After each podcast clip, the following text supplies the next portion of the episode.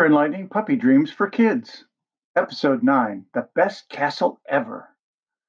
I snuggled in my master's arms, tired from a full day of castle sightseeing. Lightning, Gabe Xanadu, my 11 year old owner, chuckled. You're one tired pup. At three months old, I had lots of energy, at least for a few hours. I climbed up lots of stairs, ran down hallways and through rooms, and got lost. Then I ran out of gas. My eyes started to go closed. I snoozed. Through a foggy dream, I found myself being carried across a cobblestone bridge. I yipped at my boy and wiggled I wanted down. Lightning, you're such a squiggle wumpus. Gabe set me down on the cobblestones, which were stones of different sizes, cemented together to make a road. The bridge was made of much larger stones that made short walls on each side. Thunder, the other three month old pup, walked next to his master, Alex, who was Gabe's two year older brother. I liked my pal because he was a black Great Dane mix. He was taller and stronger than me, but I could outrun him any time. The brochure says this castle was never taken or destroyed. Gabe waved the paper in his hand at his brother. We should spend lots of time exploring. Alex petted Thunder on the back. I picked up the smell of food from the other scents of the pine forest that surrounded us, the other visitors that clogged the bridge, and a few other dogs in the area. The dog smells were most interesting. I sniffed the road to track them down. Lightning, come back here. Gabe caught me and cradled me in his arms. If you keep running away, you'll be wearing a leash soon. He set me on the ground heel. I followed close to his leg, since he was the boss. Across the bridge, we came to the entrance of the castle. It was tall, at least eight stories high, or maybe ten. Birds circled the top towers. Look at those turrets. Alex craned his neck back to see the top. I bet you can see for miles from there. Gabe focused on the pine trees surrounding us. I think it's cool that this castle is built on a hill in the middle of a forest and has a small river that it controls. He jabbed a hand out like a sword and swung it. Get back! This castle is mine. Alex laughed. what army will help you defend it? The boy's parents went to a window, paid some money, and we were let into a courtyard. We passed under an archway which went under one of the stone houses above like walking through a long tunnel. When we came out into the bright sunshine, we climbed some steps and found a large open area. Must be the inner courtyard. Gabe wandered to the right. Think back a couple of hundred years. The place would be swarming with people selling and buying stuff if the owners would have it allowed. Alex kept Thunder under tight control. I imagined the bustling activity back then, and in a second I stood in the midst of it.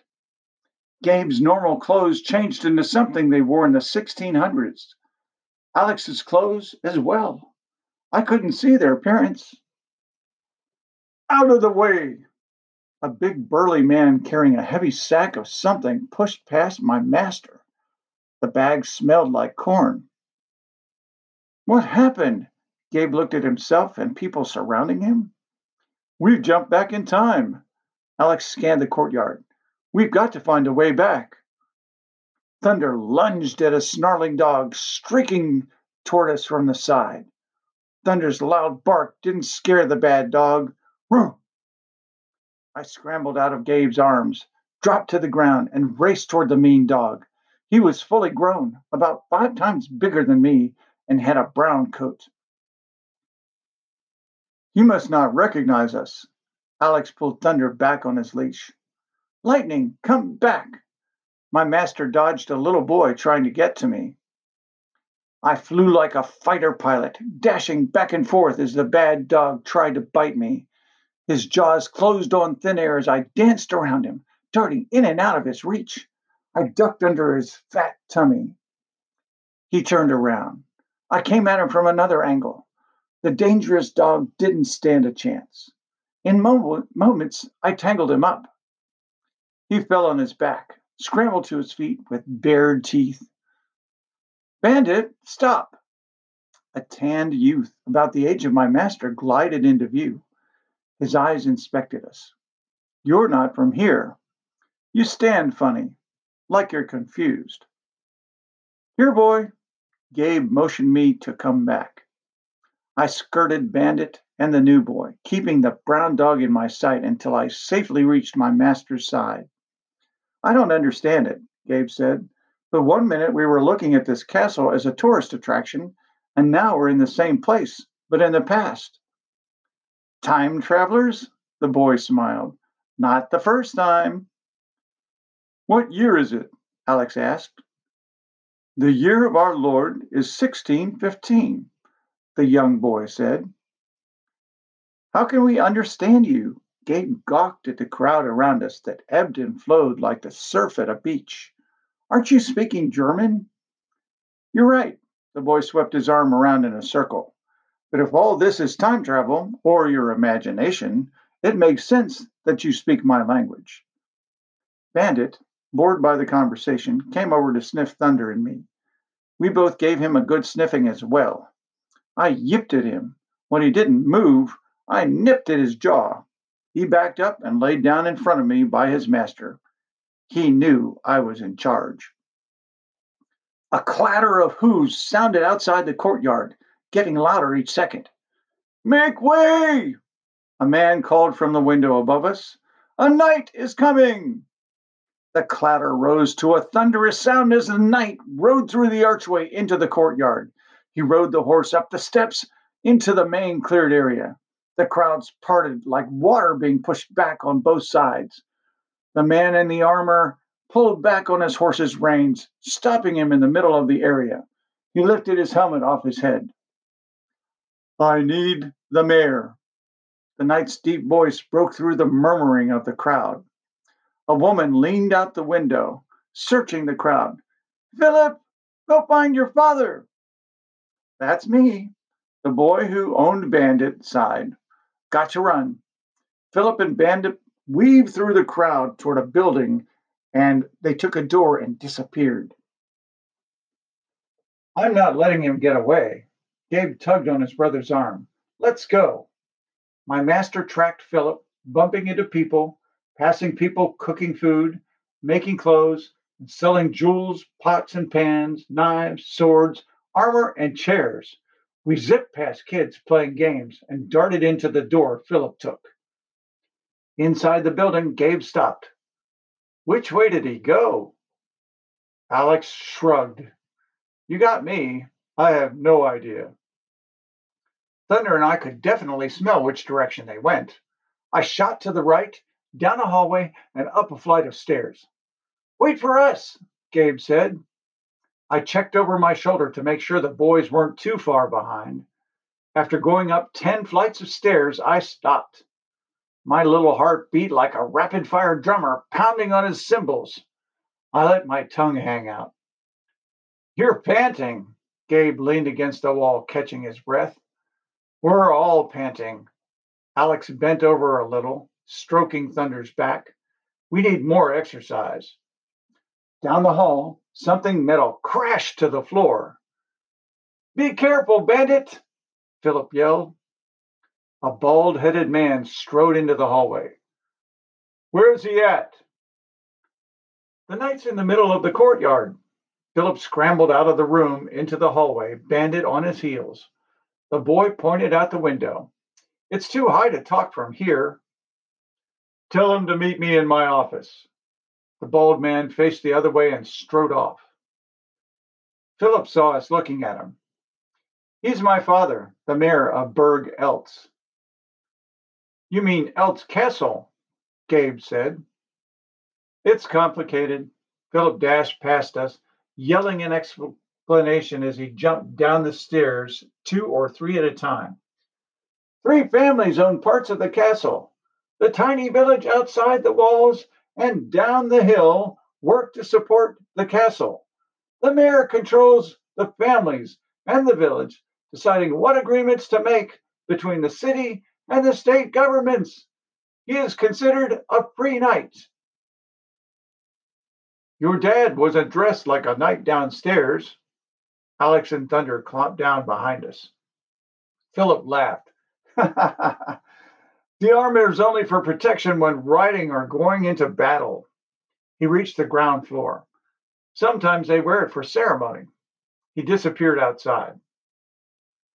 I think I'm going to lose weight. Gabe chased Philip and Bandit.